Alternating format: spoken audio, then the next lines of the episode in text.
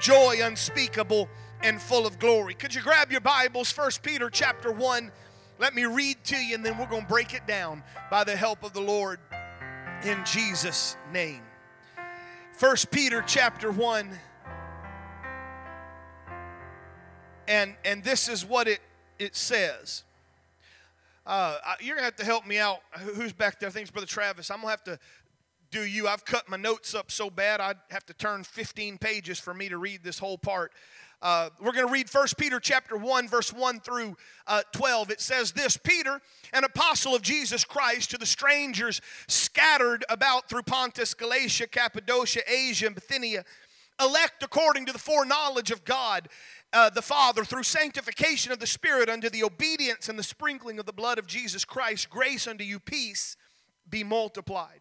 Blessed be the God and the Father of our Lord Jesus Christ, which according to his abundant mercy hath begotten us again unto a lively hope by the resurrection of Jesus Christ from the dead, to an inheritance incorruptible and undefiled that fadeth not away, reserved in heaven for you who by God's power are being guarded through faith for a salvation ready to be revealed in the last time. In this you rejoice, though now for a little while, if necessary, you have been grieved by various trials, so that you are tested, the genuineness of your faith, more precious than gold that perisheth, though it be tested by fire, may be found to result in praise and glory and honor at the revelation of Jesus Christ, though you have not seen him you love him. Though you do not now see him, you believe in him and you rejoice with a joy that is inexpressible, that's unspeakable and filled with glory. Obtaining the outcome of your faith, the salvation of your souls. Concerning this salvation, the prophets who prophesied about grace that was to be yours searched and inquired carefully inquiring what person or time the Spirit of Christ in them was indicating when he predicted the sufferings of Christ and the subsequent glories. And it was revealed to them that they are serving not themselves but you, and the things that they have now been announced to you through those that preach the good news to you by the Holy Spirit sent from heaven under the and, and things into which angels long to look. Friend, that's where you and I are living right now. That last part, which we're not going to spend a lot of time on it, simply says that there were a lot of people, especially in the Old Testament, that were, were searching and they were believing that God was coming, that a spirit was going to fall, that a, a salvation was going to be occurred, and they testified Ezra, and Nehemiah, Isaiah, Jeremiah, Ezekiel, all of those, they were simply telling us about what we're experiencing right now. And I'm so thankful that we have this joy unspeakable and full of glory. Would you just help me pray?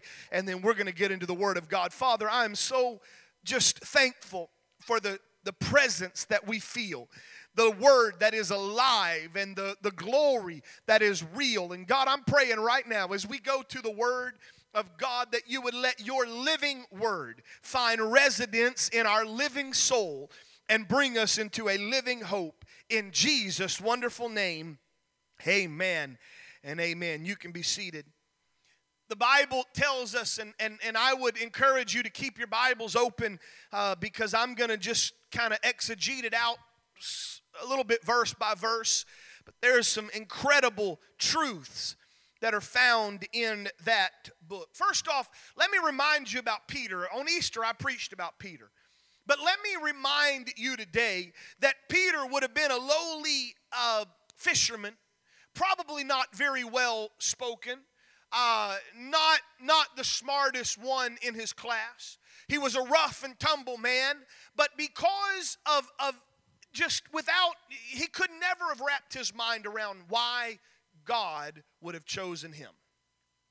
Okay, maybe it makes sense. Go choose one of the Pharisees. Go choose a Sadducee. Go choose uh, someone that, that has some, some smarts. Why would you choose an old rough and tumble fisherman? Peter knew what it meant to be saved. If you want to talk about being saved from an awful gulf of sin, Peter could have been there. Peter could have told you about it. Peter could have told you about how he had denied Jesus face to face and how he had let Jesus down face to face and still Jesus loved him. And so when Peter begins to write, you have to remember whether it's his sermon in the book of Acts, or whether it's, it's other places in Acts that you see, or whether it's his epistles here, 1st and 2nd Peter, you have to hear that old rough and tough fisherman come out in what he writes in. Peter begins to talk about this salvation that you and I have. And if you look at verse 3, he says that it's according to the abundant mercy that Jesus Christ hath begotten us into a lively hope. We don't use that term very much now, lively, but a, a lively hope. That lively hope is also summed up in the glory of God. I learned something as I begin to study and, and see this. You know, we look at attributes of God, we look at holiness. That is an attribute of God. God is holy. We look at things such as His wisdom. God is, is the ultimate of wisdom, he, He's the ultimate of truth. Those are attributes of God. But when it comes to the glory of God, I, I think it would be better for us to realize that is not an attribute of God, but rather everything that encompasses God is glorious. He is glorious in his wisdom. He is glorious in his power. He is glorious in his holiness. God is glory. It's why the writers of the Bible, when they would get a vision of God or they would be translated to see God, it's why when they write, they can't explain it. I challenge you, go look anywhere in the Bible where they got a face to face or a vision of God, and it sounds like science fiction wheels within the middle of a wheels and, and faces of four that on either side and, and wings and glowing and hooves and thrones and rainbows and, and, and bright colors. They cannot describe because the glory of god is amazing. Psalms uh, chapter 19 talks about how we see god's glory every time you walk out into his nature when he created this earth, he created it and it's part of his glory. When he dealt with Israel, it was because of his glory. And when you and I were saved, it shows the glory of God. In fact, the Bible says that your glory, we talk a lot about our righteousness being as filthy rags.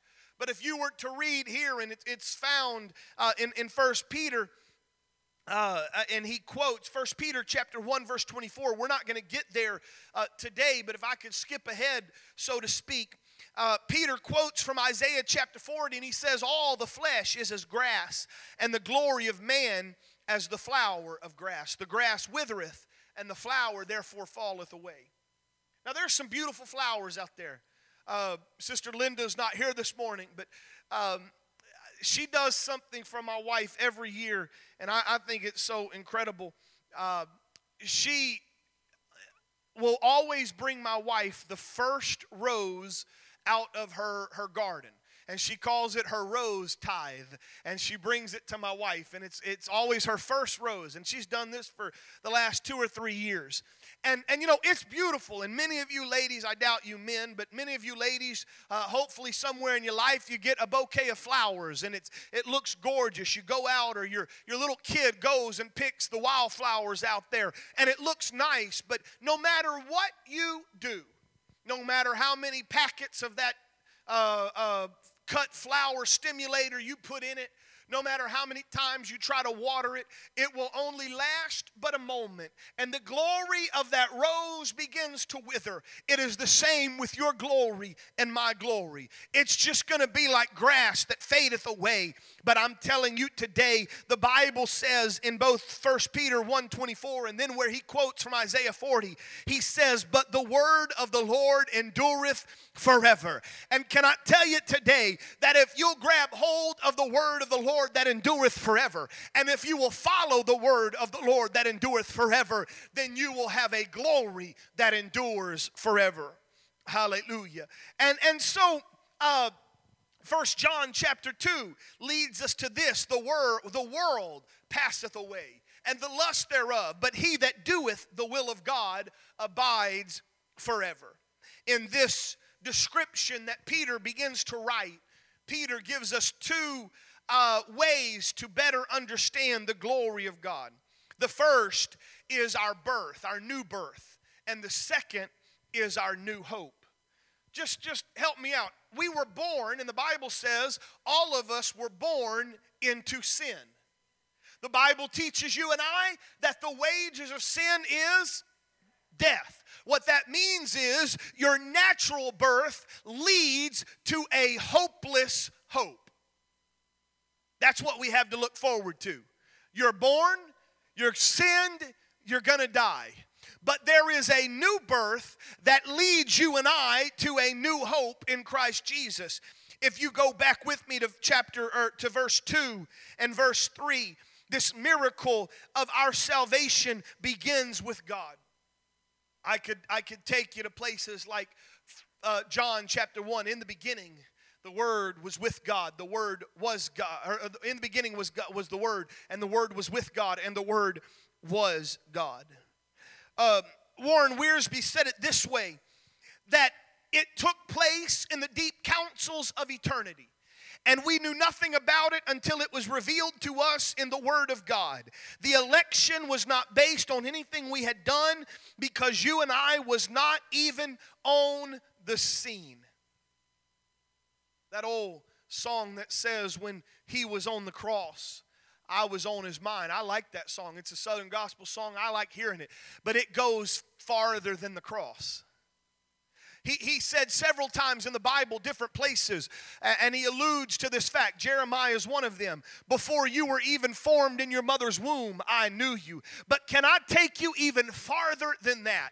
Before Adam and Eve were formed, before the worlds and the chaos existed, there was a God, and there was a God whose mind was on you. He saw you, He saw you, He knew everything about you, He knew what what your name was going to be. He knew how many hairs you were going to have. He knew where you were going to be born. He knew every sin you were ever going to commit. And before time began, God said, I'm going to do something special for you, and I'm going to make a way of salvation. It started, the Bible says in 1 Peter chapter 1, verse 2, that you and I were elected in the foreknowledge of our Lord, of our Father, uh, the Lord Jesus Christ. This foreknowledge. Listen to me very carefully. Well, let me let, before I tell you what foreknowledge means or doesn't mean. Let me read to you Ephesians chapter one and verse three. Blessed be the God and Father of our Lord Jesus Christ, who hath blessed us with all spiritual blessings in heavenly places in Christ. Watch this according as he hath chosen us in him before the foundation of the world, that we should be holy and without blame before him in love. God's thought of you came long before the cross.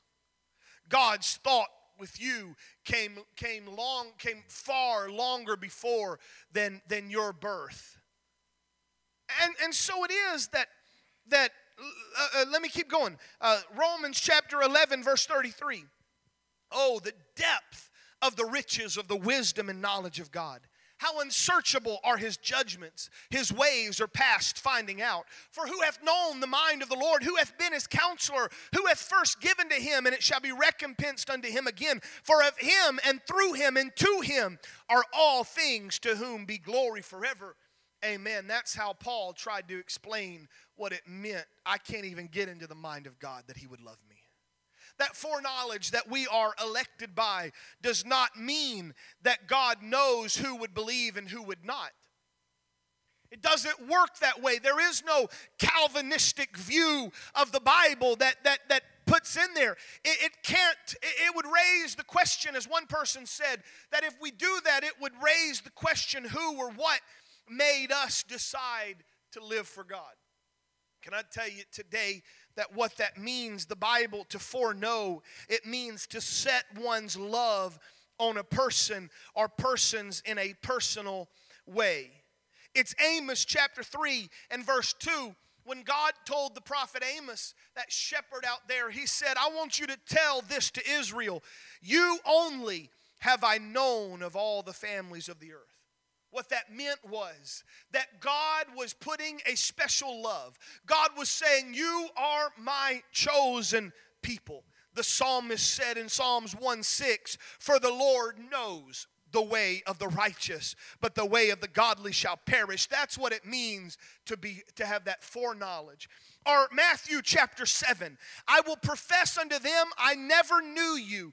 Depart from me, you that work iniquity. That means I didn't set my mind on you. Your sins separated you from me.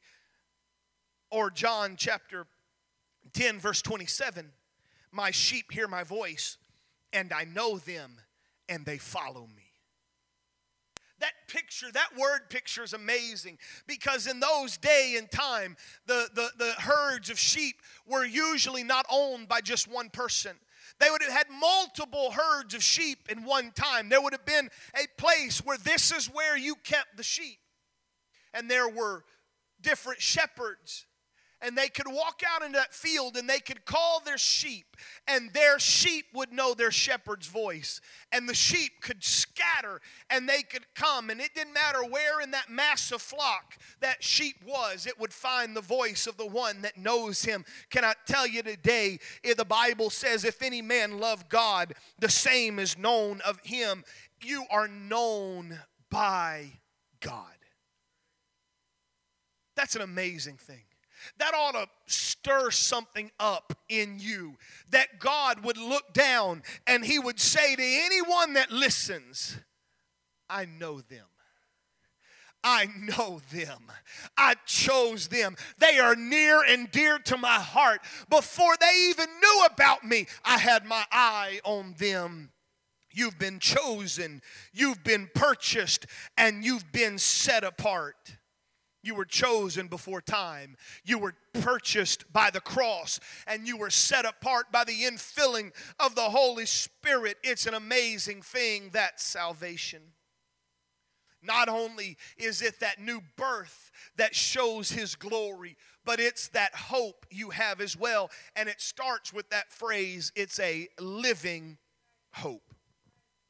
The only reason that word is, or the only reason that hope is living is because it comes from a living word. What that means is that lively, uh, that lively hope, that living hope. What that means is, is it is a hope that has life in it, and therefore it is a hope that continues to grow. Has anybody ever hoped for something, and as time went on, that hope diminished? Nobody? I have. I wanted a I wanted a toy for Christmas. And I hoped beyond all hope I was going to get that toy.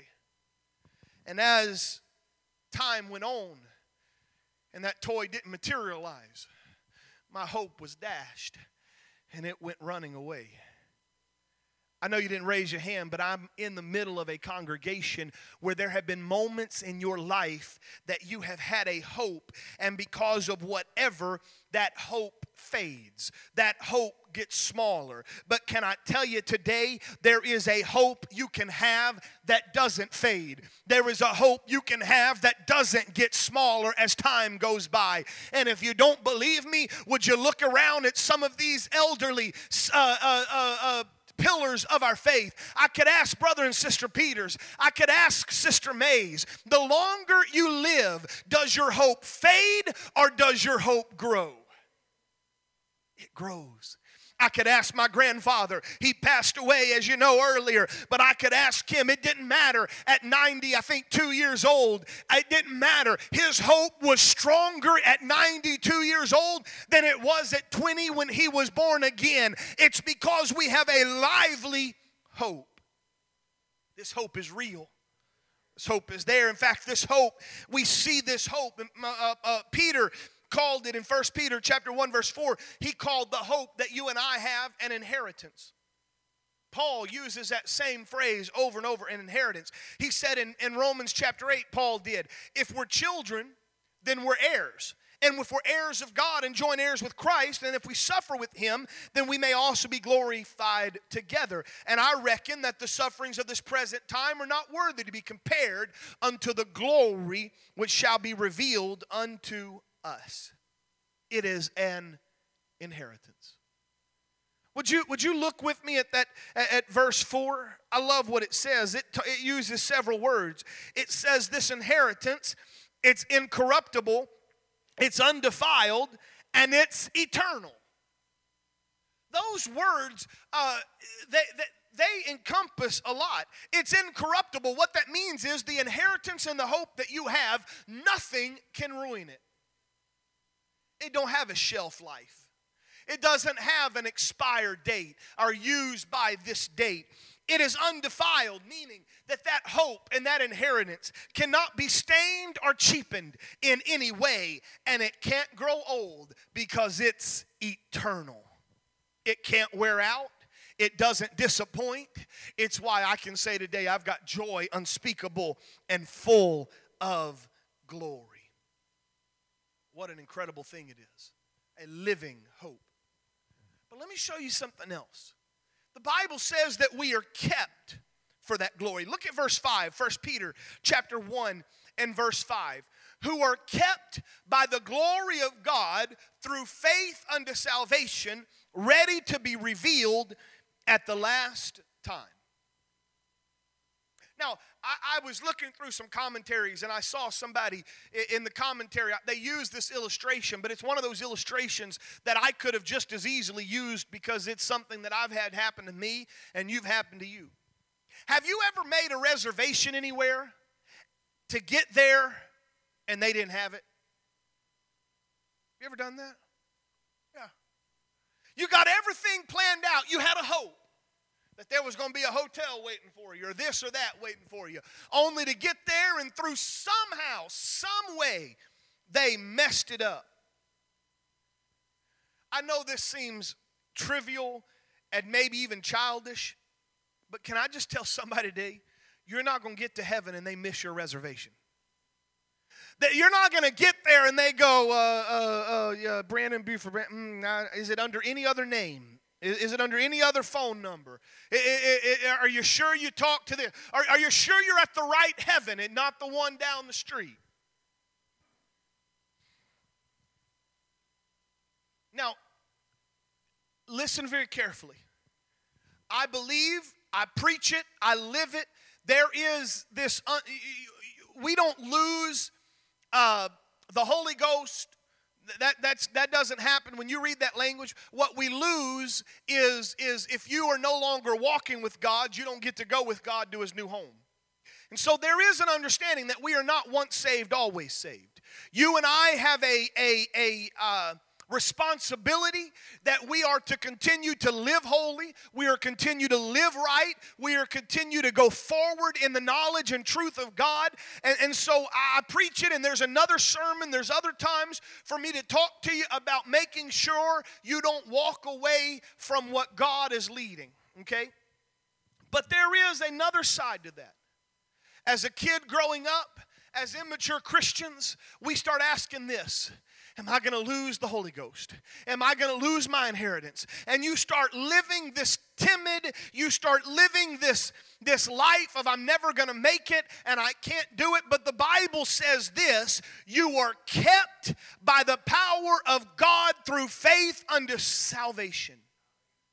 I hope I can get this across because as I begin to read it and study it, my heart began to jump inside my chest. And if I could have and not woken anybody up, I'd have danced around the table because I want to tell you somebody right here, you are kept by the power of God. That word kept is a military term that means you are guarded, you are shielded. I'm telling, can just somebody get a word picture with me? The Bible says, angels of the Lord encamp round about them that fear him. I want you to quit living in fear that you're going to fall and falter and you're going to mess up. Somebody realize that God is keeping you with the salvation that he has. I'm going to build on this for a moment. I would take you to what Paul said in Second Corinthians chapter 11. Let's talk about this military theme. He said that in Damascus, the governor under Aretas the king kept the city of Damascus with a garrison desiring to apprehend me. Now this is a, a, a example of what that word kept means.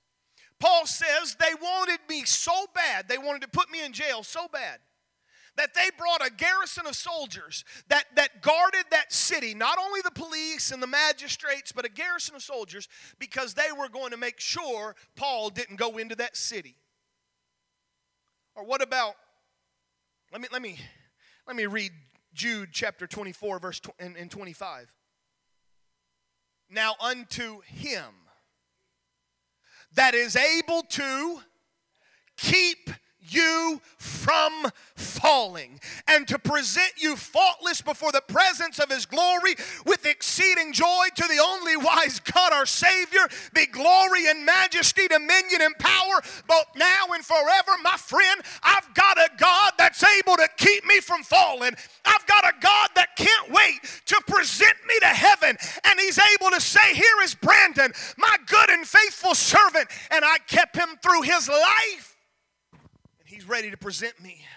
Or I could take you to Romans uh, Romans 8 28, we know that all things work together for the good of them that love God, to them that are called according to his purpose, and whom he did foreknow, he did predestinate to be conformed to the image of his Son, that he might be the firstborn among many brethren. Moreover, whom he did predestinate, he also called, and those he called, he also justified, and whom he justified, he also glorified. So, what can we say to these things? If God be for us, who can be against us?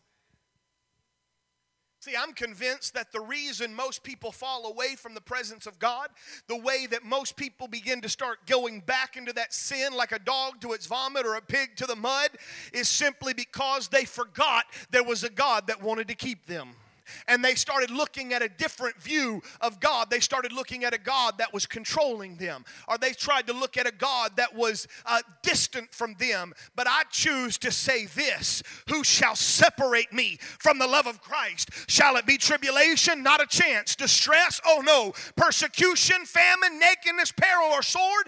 Even if we're killed all the day long, even if we're counted asleep for the slaughter, sheep for the slaughter. Let me say that appropriately. But in all of these things, we are more than conquerors to him that loved us. For I am persuaded neither death, nor life, nor angels, nor principalities, nor powers, nor things present, nor things to come, nor height, nor depth, nor any other creature can separate me from the love of God which is in Christ Jesus our Lord. I am kept in his glory.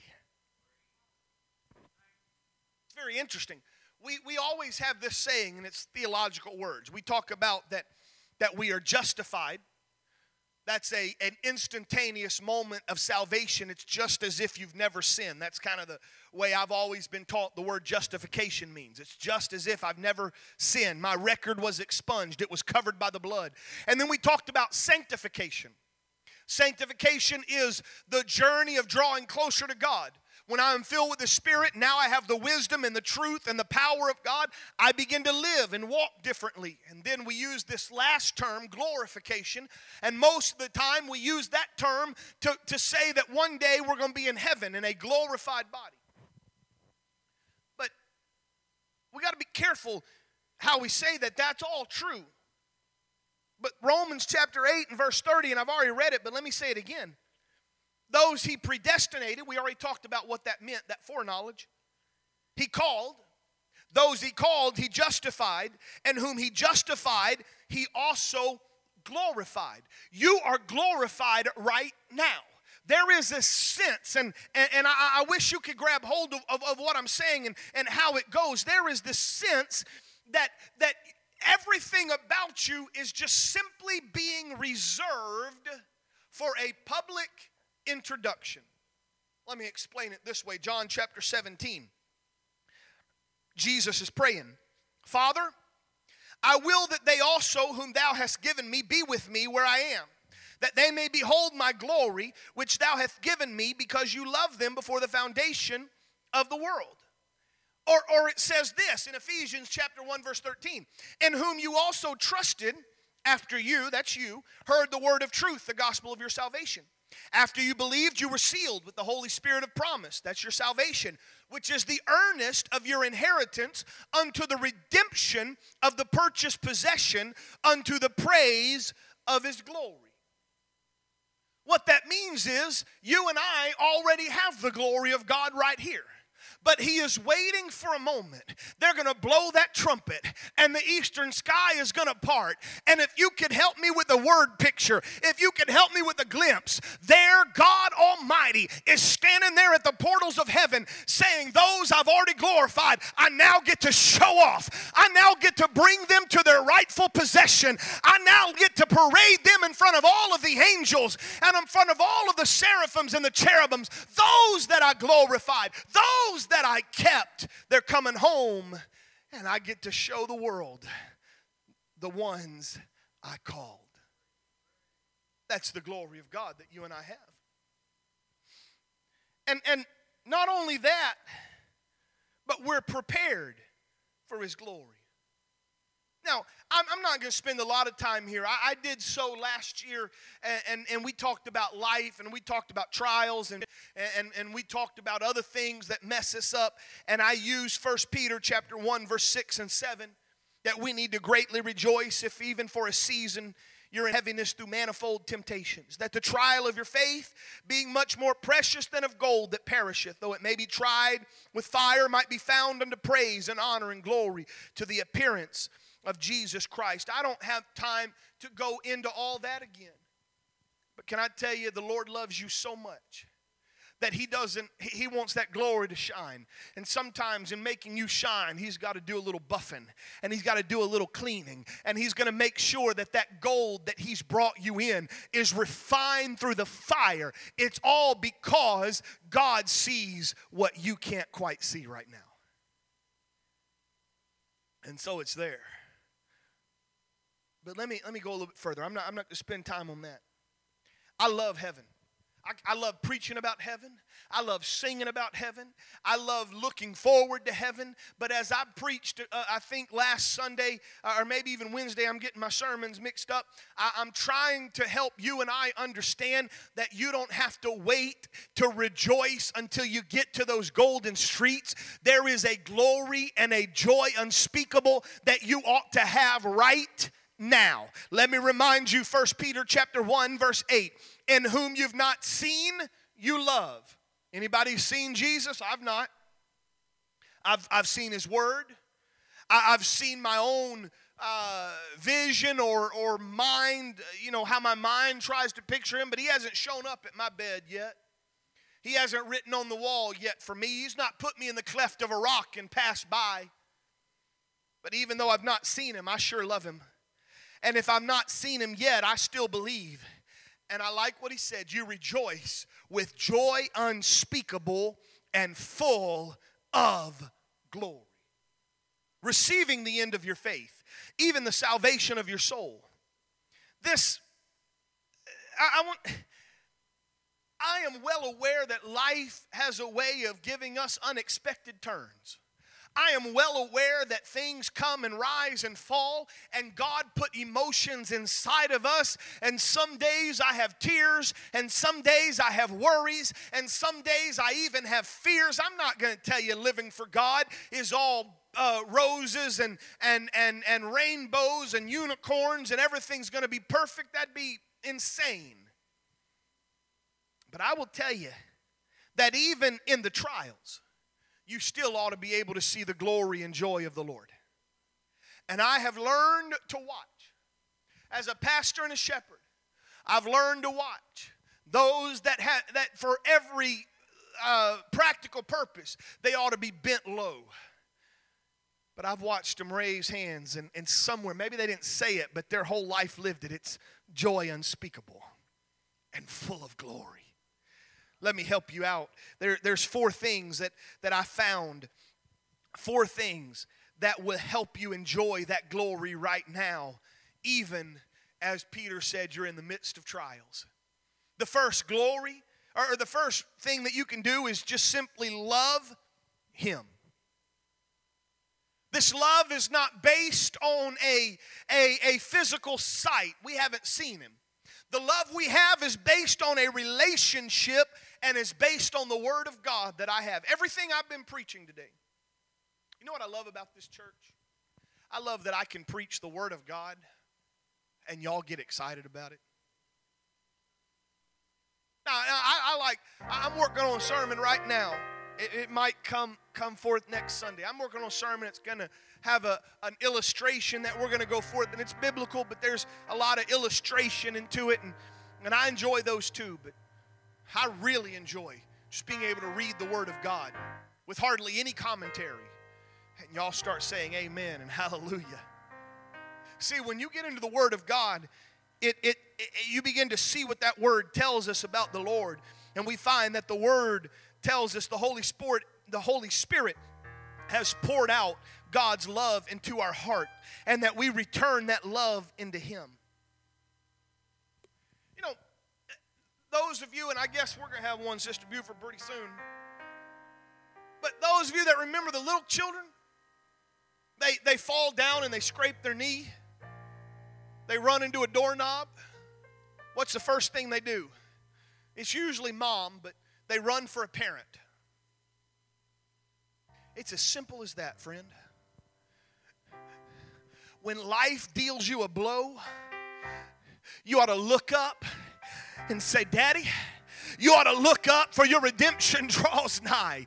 When trials come, reach for Him. When hurts come, reach up to Him. Why? Because your experience, your knowledge, your understanding of God supersedes anything you might go through here. Not only ought you, lo- ought, ought you to love Him, but you should trust Him. We live by faith and not by sight. That faith has an element of surrendering and obeying in spite of the circumstances and consequences. And that love and faith go hand in hand. Most of you do not trust unless you first love. The trust we have comes from a love, it comes from a relationship. And so I'm telling you today the more you learn to trust Him, the more you learn to love Him, the more then that fourth or that third thing, the more you begin to rejoice in Him. You don't have to rejoice over every circumstance, but you can rejoice through every circumstance because I love Him. Bible tells me He's never going to leave me or forsake me. Because I've trusted His Word, it tells me that He knows and He holds me with His right hand and He's going to be with me. I could take you to Abraham, who, in the middle of the hardest trial of his life, when he was about to sacrifice his son, realized you can trust God and then later you can rejoice through it.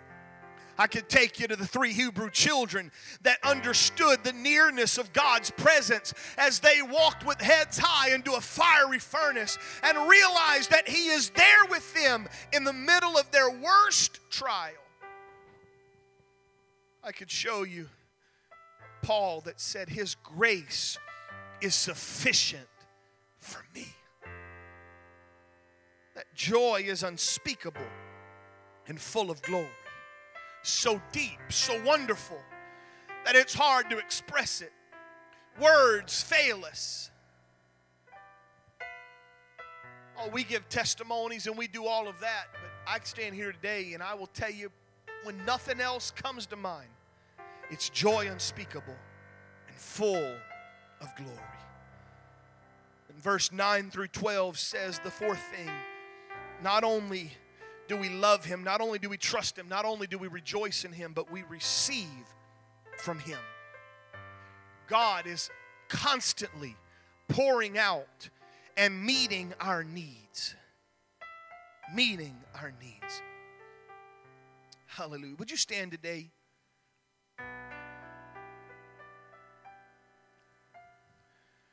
There's a, I don't know anything about this writer. I'm just simply pulling a quote I had seen the, the, the, the commentator that I saw this quote from identified H.L. Mencken as a cynical editor and writer.